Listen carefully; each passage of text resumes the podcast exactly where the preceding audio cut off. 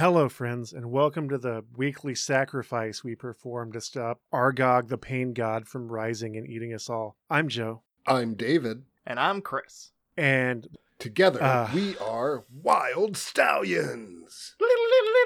I, I didn't have anywhere else to go from there. That was it. You don't need anywhere else to go. Like that's that's it. That's the peak. Yeah, End the show. I think uh, I think we broke Joe. or, you know, I'm gonna assume that something weird happened on his end, but I say let's just roll with it. Uh let's just pretend that Joe is talking. It's not that he's paralyzed head to toe. That's not the reality. That's not what's happening. There is no fugu venom anywhere involved in this. That's correct. Yeah, and uh, when when I feed Joe his food, it's not like it dribbles out his. Ch- he's eating. He's gonna live. Yeah. He won't die. uh, I don't know what's going on, but we're going to talk about mazes and monsters one last time. Once more into the breach, old friends. Yup, the, it's the part where shit gets real. We're deep into the LARPing cave, so I'll get deep in your LARP cave. oh my. Imagine that you're a war veteran and you survived World War II and like you saw all that stuff, and then you come back home and a few years later, like you see a Chick tract talking about how Dungeons and Dragons is gonna ruin. You have You don't know how literally time no idea what history is, do you? Like, You, you- do you recognize that World War II ended in the 1940s? It's just the one long will- present that you've read about on Wikipedia. and the Chick tract is like like 60s, 70s, right? 80s. 80s. 80s. 80s. Okay. Absolutely the 80s. Like Maybe the 70s, but I don't feel like it. separating them. Okay, well, regardless, you're like a or no, no, you survive Vietnam. There you then- go. That's a and- more and a little salient better. reference. You survive Vietnam, you get home, and then like D and D's gonna ruin everything, and you're just like, this is what I fought for. This this is. You ever seen uh, First Blood? Yeah. Great movie. no, but I saw part of it. I remember very vividly from a young age when he was describing his experience upon returning from Vietnam. Mhm. Like that stuck with me. Yeah, I should watch Yeah. the whole thing again. you should. It's a great Yeah. movie. And then they made sequels that completely missed the point of the original. Yup. Just like Charles Bronson and Death Wish. It's true, actually. I Yeah. anyway, Mazes Yup. and Monsters. It's a book. It's a book. Kind it's of. wild. Maybe if you're desperate. Yeah, we're gonna dive into that. Uh, I don't know. Whatever. Fuck it. Go to wegiveyoubrainworms.com. And give us your money. Give us your money to keep doing this. It'll be great. Or, you know, give us your money and we'll promise to stop. Eventually. I mean, yeah, I, I'll totally accept money to just oh stop Oh my putting out content. Joe, should Joe, should we have a one million dollar incentive? And if It's you our give it to us, we stop. Fifty dollars a month, we stop recording this podcast. no, no, just set out a million dollars a month to pay us not to do it. Oh, I want that to be a. It's thing we have amazing how so much bad. more easily I can be bought than you. Wow. Uh, does anybody have anything good or meaningful to say? or should we just do this? Does anyone have anything good or meaningful to say, or should we make a podcast like Where Joe, we I read don't- mazes and monsters. Yeah, whatever. Let's just do this thing. Let's just go. Yeah.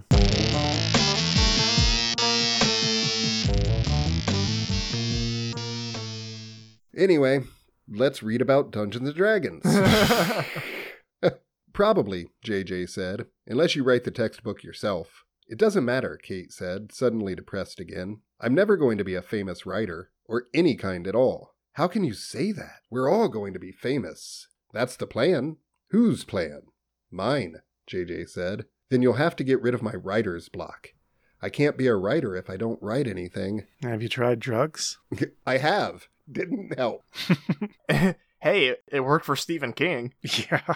I think, honestly, Stephen King probably did drugs to keep himself from just writing forever. Stephen King did drugs so that he would have other things to do besides write. Sure.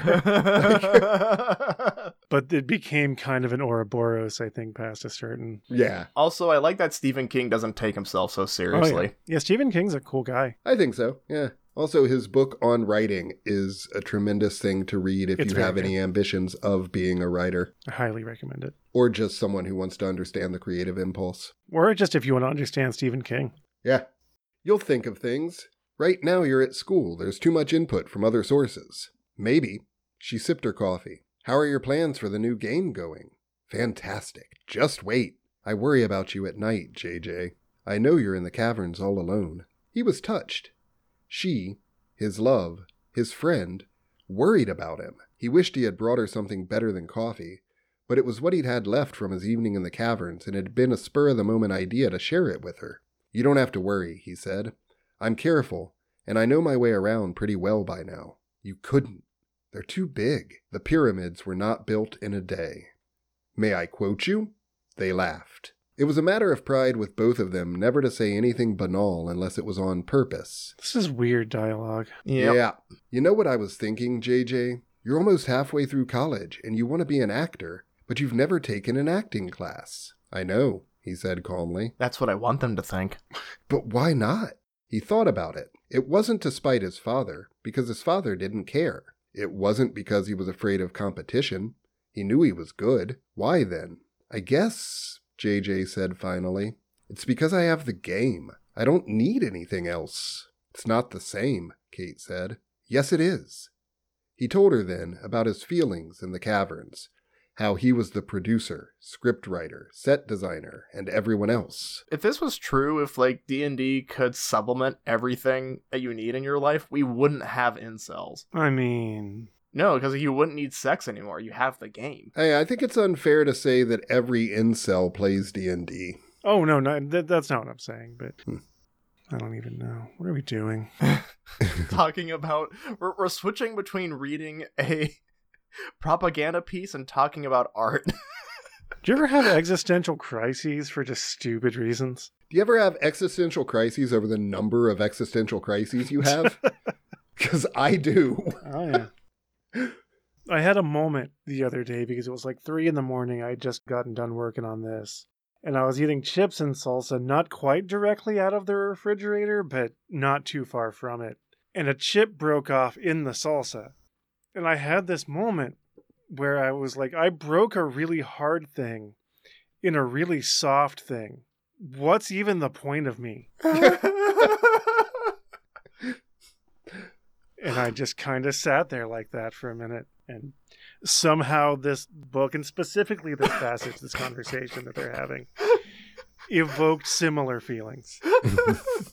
Does- Broke something very hard inside of you with Yeah. something very soft. I, you know, all the time we are faced with the implication of like what happens if this podcast fails because that's the most likely outcome. Sure. But like, w- have we considered what does it mean if we succeed? That's terrifying. Yeah. what even is success? Like, Yeah. it's- this is what happens when Kane isn't here. Right? We get real esoteric. God damn it, we're in our feels again. Kane crowns us in reality. Kane will suffer no bullshit. Mm. He told her then about his feelings in the caverns, how he was the producer, scriptwriter, set designer, and everyone else. Most of us actors end up wanting to do everything else too, he said. We like the power. Maybe then you won't be an actor after all. Maybe you'll be a director or a producer, she said. She sounded rather pleased. You really have the soul of an entrepreneur. You know, I read something the other day that just made me stop and question everything in my life Uh huh. not quite so like 3 a.m. emotional journey, dark night of the soul as your broken chip in the salsa. but apparently there's a woman who is a professional dungeon master, Uh-huh. like D&D dungeon master, not the other kind, Right, right. That's an important distinction. who makes 45 grand a year Jesus. to play D&D.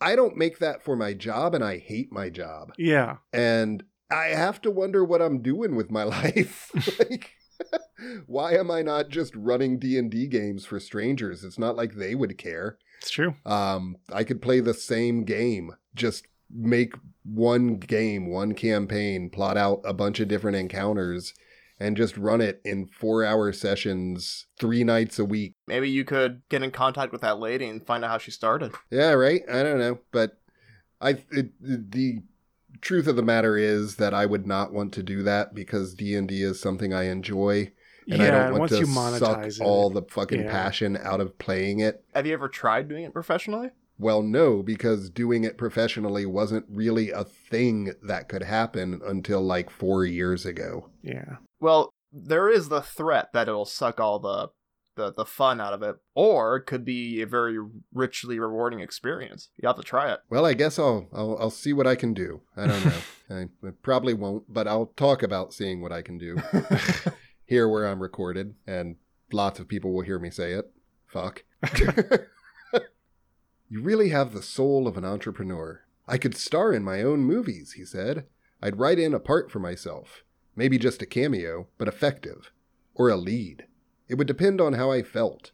Yeah, great, you'd be Woody Allen or fucking Quentin Tarantino. Mm-hmm. Those guys are everyone's idea of well adjusted personal. Yup. Yeah, yeah. Sometimes I dread life after college, Kate said. I absolutely refuse to settle for a boring job. Sometimes. I dread life, period. Don't let me, JJ. If you see me copping out, you remind me how when we were at Grant, we knew we could do anything. Okay, he said. But you have to do the same for me. I have to study now, she said. Not everybody's a genius like you. You have to remind me that we could do anything. I played Dungeons and Dragons forever. Forever. Forever. She smiled at him. Thanks for the coffee break. Any time. He went back to his room humming a little tune. She wanted him to be her friend after college. It wasn't just a part of his fantasy of all of them doing great things together. It was real. Neither of them would ever let the other one betray their potential. Life after college seemed so far away he almost couldn't imagine it. Kate telling him he was halfway through college was like telling someone he was middle aged. He was entering the second half of his sophomore year. He wasn't halfway through college. Exams were coming soon, and of course he would get his usual A's, and then they would start the game. His game. Gerald's game. That was the only thing that seemed real at all. Yeah, JJ's well adjusted. Yeah, he's very healthy. He's fine. Yeah, he's good. He's good. Chapter 2. It was the first night of the new game in the caverns. The four of them went there in Kate's car. Since people were always rushing in and out of the dorms, no one paid any attention to them and their duffel bags of equipment, which they put into the trunk. They had thrown the dice in JJ's room to see what they would take with them, and whatever they needed, JJ seemed to have ready. They each had a real sword, which was actually a hunting knife in a sheath That's not a sword. No. and they had lanterns, coins, amulets, food, and costumes. Kate, as Glacia, had her chainmail armor to be put on when they got to the deserted area near the caverns. Pretty sure you want to put that on before you arrive. Hmm, I guess they, just, they don't want normal people to see them in it and judge them. right, right, you know, And also wonder what the fuck they're up to. or just sit in the back of a cramped car wearing chainmail. Yeah, that's a fair point, too. Robbie, as Pardieu, had his rough brown cloak. Daniel, who was to be Nimble the charlatan, was already dressed in a black turtleneck sweater and slacks. He looked like a cat burglar. It was not in the spirit of a Sounds like medieval he game, looks like a dork. but he refused to have anything to do with the black leotard JJ had bought for him. JJ told him he'd change his mind as soon as he found out how the rough, damp passages they might have to crawl through would mess up his clothes, and took the leotard along. They hid the red rabbit in a small clump of trees near the entrance to the caverns. Kate and Robbie dressed, and then the four of them tramped together over the hard, bare ground to the chained opening. They paused. This is the secret kingdom of the evil Vorations, JJ said. Somewhere within dwells Ak Oga, the most fiendish monster of them all. He has lived in the depths of this lair for more ages than humans or sprites or dwarfs can know. As great and awesome as is his wickedness, so is the greatness and awesomeness of his treasure. Shall you enter? No, Yes, we're good. They said. yeah, wouldn't that be great? Like, now you know what? spend all the time getting out here. Honestly, um, we're good. Let's just Yeah. go back to the dorms. Yeah, this sucks. We're out of here. Fuck you, I, have JJ. I've just had a moment of clarity and realized this is a real bad idea. Mhm. this is very stupid, and I'm not doing it. They took a last look at the black sky overhead filled with bright stars, and then they ducked under the chain, entered the caverns, and lit their kerosene lamps. Kate's heart turned over. This place was such a blend of all the fantasies she had invented and reality that for a moment she almost felt she was losing her grip on what was real and what was not. Even the smell of homeless piss. Except for the lights of their lanterns, the blackness was so vast and absolute that she was not sure she would have the courage to go another step. It was worse than the darkness of the laundry room when that man was trying to kill her, because in the laundry room she had some idea of where things were.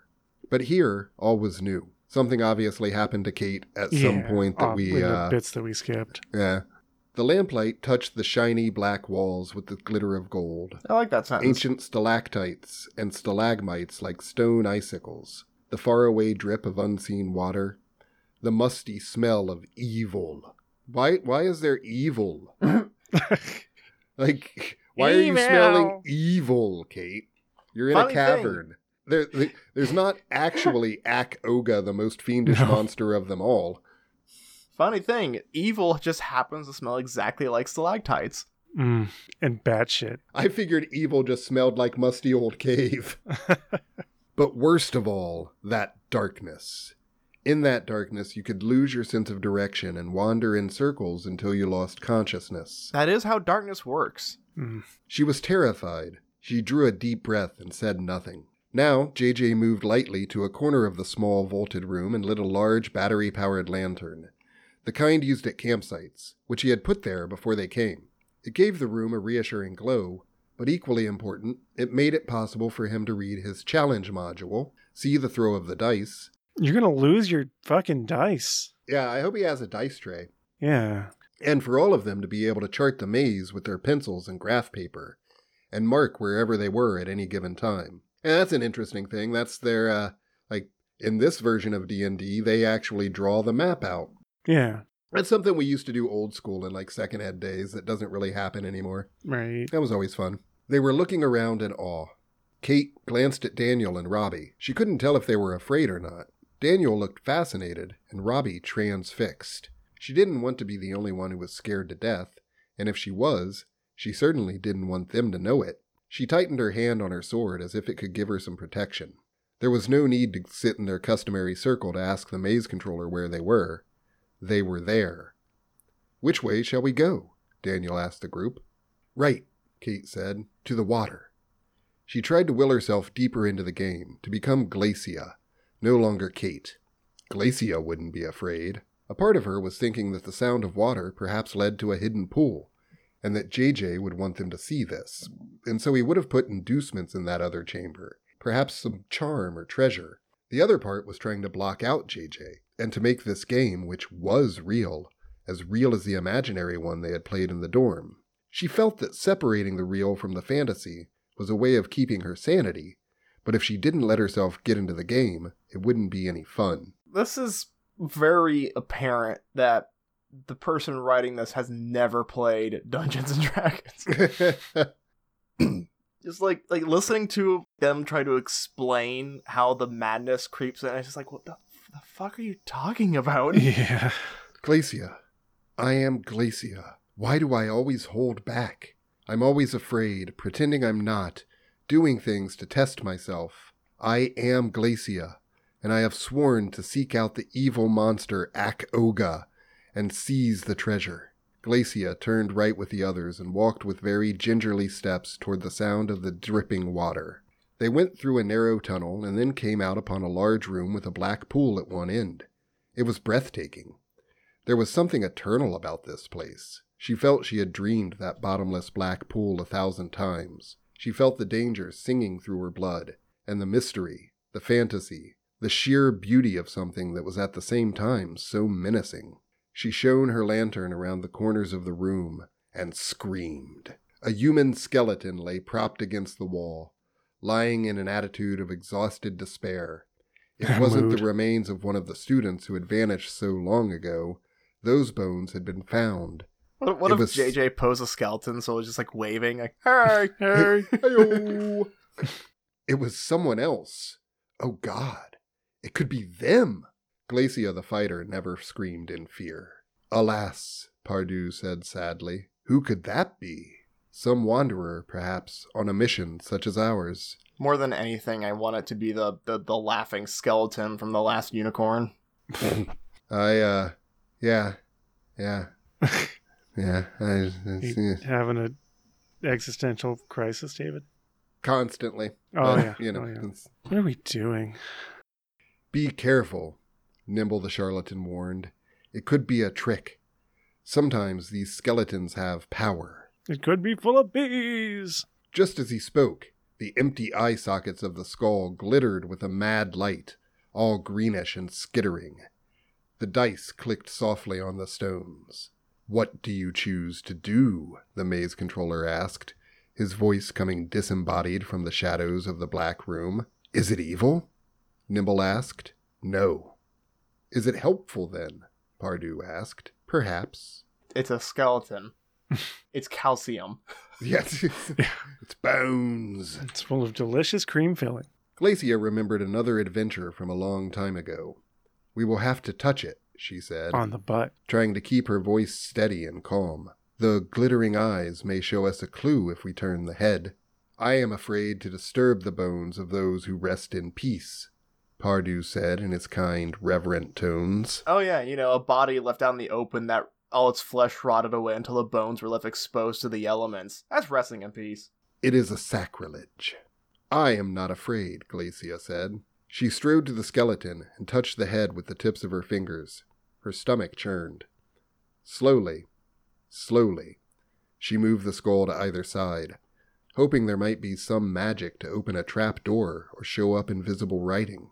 Sorry, David. Just, just real quick, want to throw this out to all the Spoony fans. Beware the sacrilege. Continue, please. Okay. Then, suddenly, as if it were on wires, the entire skeleton rose swiftly in the air and flew away into the dark above her. That's awesome. The sound came from her own throat and from her companions. Awe, terror, fascination, a gasp sharpening into a shriek. Behind where the skeleton had been lying, there were tiny luminous letters written on the wall. Who among us can read these? Pardieu asked. Nimble the charlatan walked closer and looked at the letters. Then he turned, his eyes shining with triumph. I can, he said. They are the ancient runes of my people. I learned them as a child, and I still remember some of them. It says, Eat of the bitter herb. Is it a trick? Glacia asked. No, it's just edibles. you want to go slow, or you'll get to a bad place for like five hours. Yeah. Where is the herb? Will it give us wisdom or kill us? Man. God damn First, we must find it, Nimble said. Let us search this room and then go on. Oh, look, mushrooms. Consume them. Glacia, You're going to proud have a real bad time she in this was- cave. Yeah, don't eat the cave mushrooms. or, uh, you know, just remember all mushrooms are edible. Some of them are even edible more than once. Yeah. First, we must find it, Nimble said. Let us search this room, and then go on. Glacia, proud and strong as she was, was glad Nimble had become the new member of their band. He was so calm and sure. She felt a great confidence by his side. Irresistibly drawn to the black waters of the pool, she knelt and dropped a small stone into its depths. The stone sank away and disappeared instantly. But be careful of the water, she said. I think it has a hypnotic lure.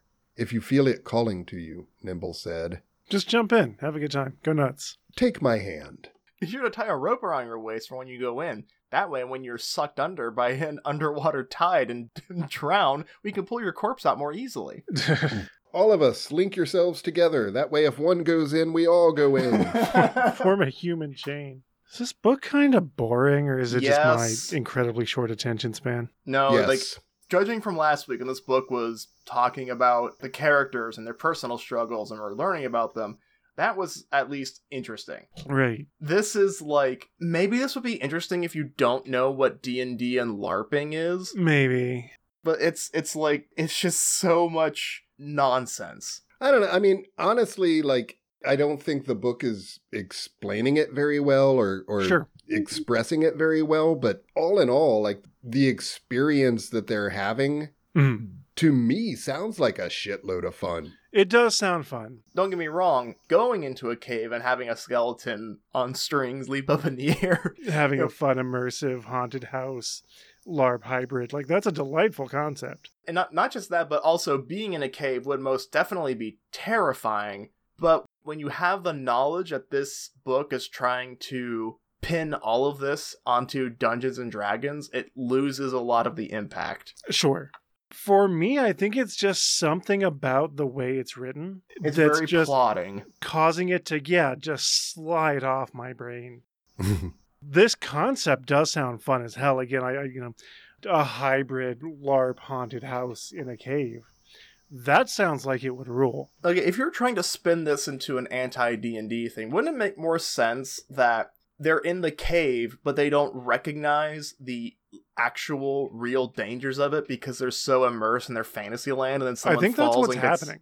No, like no, they're terrified of the cave because of the actual danger that it represents. yeah, well, they're just now going in. This is the first time they've been in there, so like I I assume that the real fear will be there at first, and then they'll start to get confident. Right. And like, Oh, but let's let's move forward. yeah, yeah, let's keep it going. That little bastard JJ is a genius. Daniel Fucking thought, JJ. admiring and jealous. He was annoyed too because JJ's funhouse tricks were so simple, and yet they worked on everybody's mind, even his own. He knew how JJ had lit up the bulbs in the skull's eye sockets. He had immediately figured out the wires and pulleys that made the skeleton fly away, and having the ancient runes in Hebrew was both ingenious and irritating. Irritating because he had never thought of doing it. All JJ had needed to get his hands on was a Passover Haggadah for kids, the one with the translation on the opposite page, and he obviously had. Bitter herbs. Here he was, hoping to make up games for a living after he graduated, and JJ, as a vacation sideline, had created a minor Disneyland. Everything was perfectly thought out, even the way JJ kept in the shadows whenever he consulted his rules in order not to disturb the reality of what was happening to them. All the time they had been moving about, awestruck, JJ had been scattering rice to make a trail so they wouldn't lose their sense of direction and get lost. Good idea. He also had a map and a compass. Daniel took his pad of graph paper and a pencil from his knapsack and began to chart the maze. He put a little mark where they were now, with some symbols denoting the pool and the skeleton in the Hebrew writing, so he would be able to look at the map later and know just which room was which. He wished he had been the one to think of this game. There is nothing to eat in this room, Kate said. She picked up a few grains of the rice JJ had dropped and looked questioningly at him. No, JJ said. That's so you won't get lost. Leave it there. Let's move on, Daniel said. They went back through the narrow tunnel into the first room, and then they turned left, Daniel leading the way. Kate followed, and then Robbie. Their lanterns made wavering shadows and glistening light on the walls, where something sparkled in the blackness. Mica, I bet, Daniel thought. JJ brought up the rear, dragging along his battery powered lamp, but he had turned it off to make the journey more frightening. What a strange and wonderful place this is, Daniel thought. All this time it was right here, and I never went in to investigate it. A wandering monster, JJ cried. Over there. He switched on his lamp and tossed the dice. A Gorval, followed by three others. Corville. Gorvals were stupid, soulless, and attacked anything even when they weren't hungry. They were covered with scales, had short webbed arms, huge fangs, and a large eye in the center of their lizard like foreheads. They were over seven feet tall and vicious. Daniel took out his knife, no, his sword. He wanted to get into the game and stop analyzing everything. This was an imaginary Gorval, part of the game he knew, not JJ's manufactured theatrical prop. There was no point in being jealous, it was self destructive. Now he could go into the fantasy on his own terms, not someone else's, and enter the adventure of his own imagination. Oh shit. Kill them! Glacia cried, waving her sword. Kill them! Pardieu cried, rushing forward, his sword drawn too. Kill them! Nimble growled fiercely, and stabbed the nearest Gorval again and again. Wouldn't it be funny if they all just started stabbing the fuck out of JJ? Yeah, I mean, right. that's exactly what I was about to say. while it bucked and lunged to kill him with its fangs and its black blood poured in torrents over the floor of the maze. They are all dead, the maze controller said. This is said. not good Be knife careful, safety. Glacia warned. There may be more. Well, Indeed, you're not going to roll Pardieu damage said. dice. Yeah, there was there was no uh, actual game in this game. They just jumped forward, yelling "kill them" and waving knives around. they attack Mhm. the darkness. They did. They did, in fact, attack the darkness. Be careful, Glacia warned. There may be more. Indeed, Pardieu said. They will surely come to seek revenge. The noise they made as they died was frightful.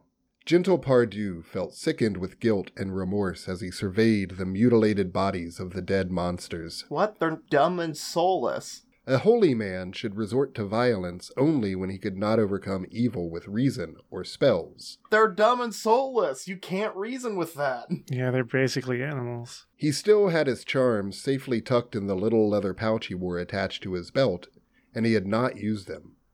No, he had flung himself into the fray with reckless abandon, as if he were a fighter, which he was not. Which is exactly what you want your healer to do. Holy men had been given their magic spells to compensate for their lack of warlike skills. He could have been killed, and then he would have been of no help to his dear companion. But what really upset him was that he had never known he had this capacity for violence within him. He had been so proud of his goodness. Pride was a sin. One sin led to another, and thus, he supposed, to his violence. Fear I didn't even think. I merely acted, like some instinctive beast. He would have to think on this later, when there was time to rest and meditate. He had to pull the evil out of himself, by the roots, do Um, penance if need be. You were brave, Pardieu, Glacia said. Perhaps foolhardy, Pardieu answered sadly. I should have used my smell. I should have used my spell of paralyzation instead. You used that up in the other game, Nimble said. Game? What game? He felt his pouch, looked inside. Where was the eye of Timur? Don't feel your pouch in public. He felt icy cold. The eye of Timur to raise the dead had been his. He had felt it, seen it. But that had been in a dream. Never mind that the spell of paralyzation was lost, but not this one. No! He had to have it. He needed it. The others had stopped to rest, eat, and drink. They had sandwiches of cheese and meat on thick bread and cold beer. The food stuck in Pardieu's throat. Why did his magic spells appear and disappear? Um, real quick, I uh, I don't consider myself to be uh, of a uh, I I forget what the Use your Well, the- words. what the term is for like not being able to hold your liquor. A lightweight? Yeah, I don't consider myself a lightweight when it comes to beer. If I was in a dank, dark cavern, I would not have one. Like, no, that's the that's a terrible idea. You're not wrong. But they're also having sandwiches of cheese and meat on thick bread. Which does sound delicious. It does sound delicious. Very. It won't do you a whole lot of good if you're dead. The food stuck in Pardieu's throat. That's called choking. Quick, he's joking! Oh man, do the Heimlich. Instead of like doing the Heimlich, they cast spells on him and he just dies. Fireball. Fire. Why did his magic spells appear and disappear? Was this some kind of punishment for his pride and his secret violence? Why had Nimble said he had already used the spell? He had been traveling for such a long time and he was so tired. Are there any girls there? Yes, he remembered now. He had used the spell of paralyzation to stop the moving stairs long ago. It had been in a different maze, and you didn't take a long rest. Can The I get a others had eaten Dew? and were refreshed. They rose to go on, tossing their empty beer cans into the corner. That's, That's littering. littering. That's rude. Yeah. Take only pictures and leave only footprints. Damn right. He got up too and followed them. I must try harder to be a true holy man, Pardieu thought. I must, and I will. So I guess mazes and monsters, if you're a holy man, you're just kind of a Catholic. Yeah, That's seems that fine. Like yeah. it's JJ looked at his watch. It was midnight. Really? The hours had gone by so fast he could hardly believe it. Especially since This had seem been to one have of the done so happiest nights of his life. Everything he had planned had been just right. He'd loved it when they screamed. It was like the screams of the audience at a Hitchcock movie. He congratulated himself for keeping the levels of reality and fantasy perfectly mixed. Is that a thing that happens? Do people scream in Hitchcock movies? Sure, they used to. Yeah, um, Oh, I mean, I've okay. been to horror movies where people in the audience, like in the theater, where people, you know, scream at the jump scares and react that way.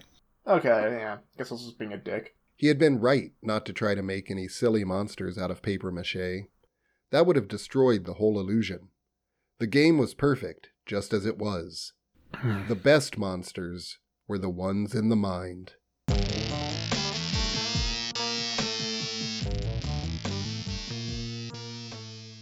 And I think that's where we're going to stop. yeah, that's, that's a perfect notion to end that's a good note to end on. Of just like this book thinking that it's saying something. I mean, aside from Joe's rather astute observation that they didn't really do anything, I guess probably they you, you can't break the uh, immersion of something like that when you're in the book trying to make this seem really, really like had they stopped to describe how then they brought out their pencils and all rolled dice and Right. ja- joked about what they were doing to stab these soulless monsters Sure. You're not going to buy that Robbie's losing his shit and getting all guilty Yeah. about killing that's monsters that didn't actually exist. and I I I see what you're saying, and I get that. It- but it, it maybe we would have come to that conclusion if it wasn't so abundantly clear that this person has never played D and D and they have no idea what it is.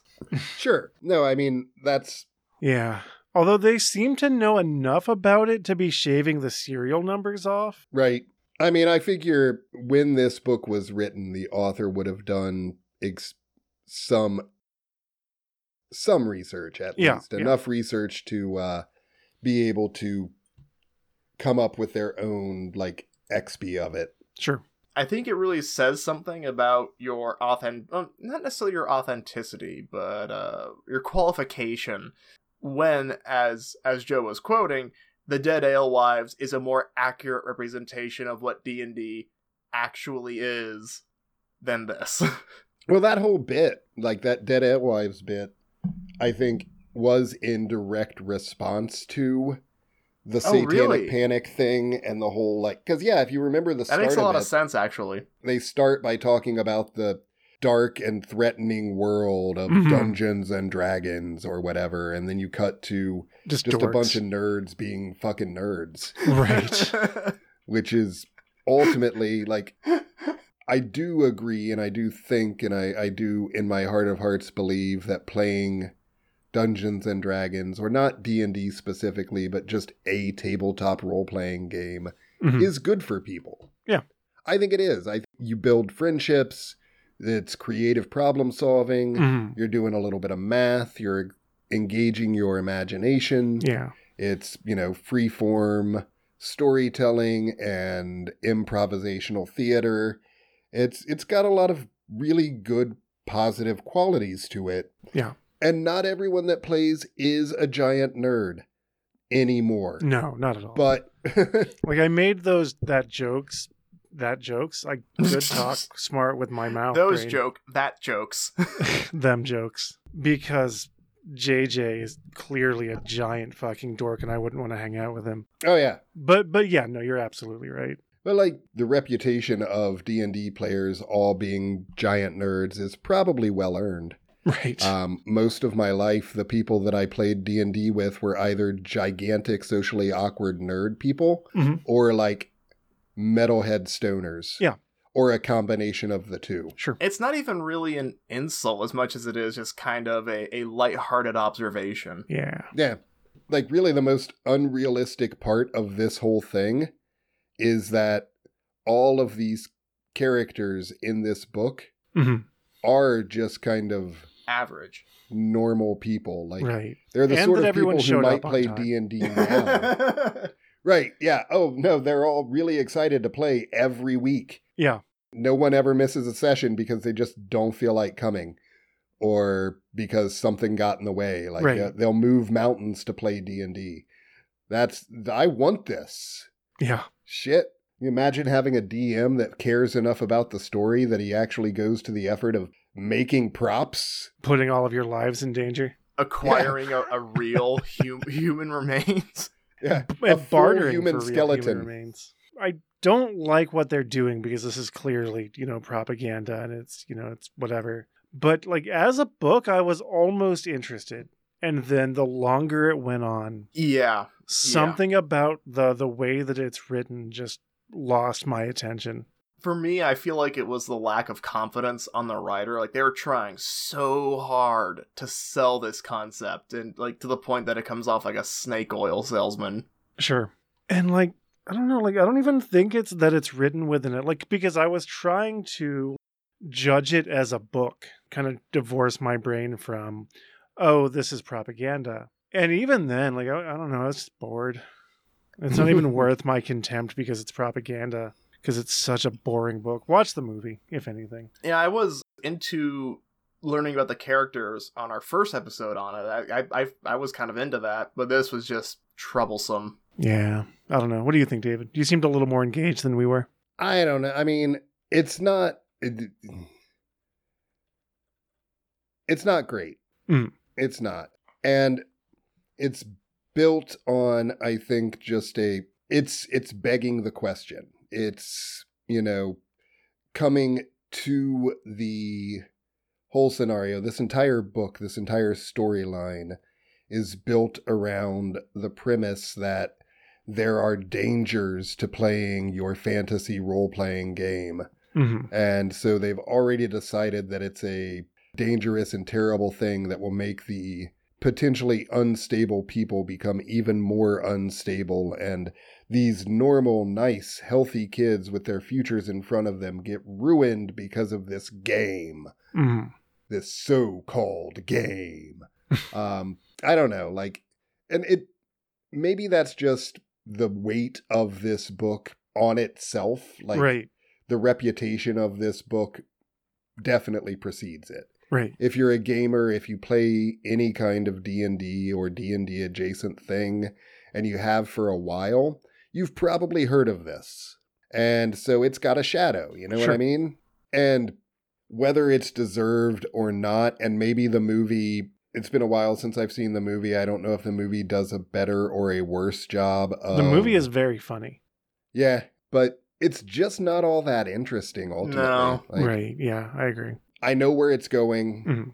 I know what they're trying to say, and I don't feel particularly engaged Right. enough to know how they get there when this could have been a short story. Yeah, I agree. and ma- ma- maybe it would have been more interesting if this was happening to younger kids who all were in an environment like an abusive environment and they were literally using D&D as escaping from reality and so like and it, and it wouldn't be at that point it wouldn't be so much a commentary on the game as much as it would be on mental health but yeah, maybe that would be a more that could have been a more interesting story. I agree. I, I actually was had something similar to say that you know even as someone who's kind of entrenched in that nerd culture, if this book were less a propaganda tale, and I'm just going to reiterate your point, and more just this was a group of friends who played this Dungeons and Dragons analog, and and one of them, you know, because of underlying issues, you know, the game exacerbated those. Pro- like that could have been an interesting story. But I think because this book had the agenda that it had, and maybe because the writer lacked the competence to tell that story, it kind of fell flat. You know, I, I feel like what we might have been better served doing is doing some sort of like uh not necessarily a live reading, but like like uh we could have done the the Chick tract with us doing the voices of characters and you could have put the the images up. That could be funny. That might be be something fun to do at some point. I think that could be really fun. So I, I might have a conversation about doing that at some point. That might be funny. Yeah, so it's I guess in terms of entertainment, this book's greatest enemy is its banality. Yeah, that's a good. I think that's a good point to end on, unless somebody else has anything to add. No, I think that pretty much covers it. I Sure. mean, I'm just I went through the rest of part 3 and I'm skimming through part 4 now and basically what happens for the remainder of the book is that Robbie goes steadily more crazy and becomes more and more convinced that he is actually Pardieu and has to be a holy man. And I guess probably ultimately, I don't know, disappears into the caves or something. Sure. Hilariously enough, with that being the fulcrum of his insanity, you could just as easily make the argument that it was the religion that made him go crazy. Sure. Right? Ah. So that's that. That's Yeah. mazes and monsters. Yeah, I had the a most time. frightening monsters are the ones inside your mind. Yup. If you die in the game, you die in real life. Uh, so I guess you that run a fucking rough table, my friend. whenever you roll a one, you lose a finger. So I guess that being said, I, all that's left to do is remind you to go to WeGiveYouBrainworms.com, where you can support us financially on Patreon. We're member supported by viewers like you. And uh, you can jump into our Funky Fresh Discord and ask us what the fuck we're doing. Because maybe it'll prompt us to consider that. Maybe we'll actually do some self examination. Uh, I don't know what you're talking about. I examine myself every day, Yeah. sometimes two or three times a day. Right. But yeah, um, to all, all the listeners out there, deeply sorry. We're so sorry for what we just did. So sorry. All right, I'm gonna push the the appropriate buttons. This has been a production of Brainworms Presents. Any copyrighted content contained within is used for purposes of review. Brainworms Podcast is David Combs, Kane Magdalene, Christian Schaefer, and Joseph Wells.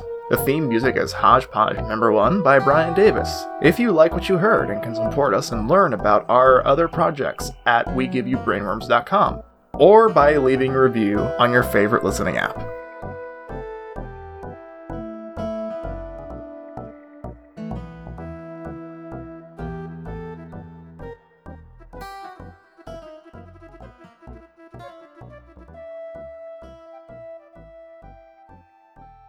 Play Dungeons and Dragons forever.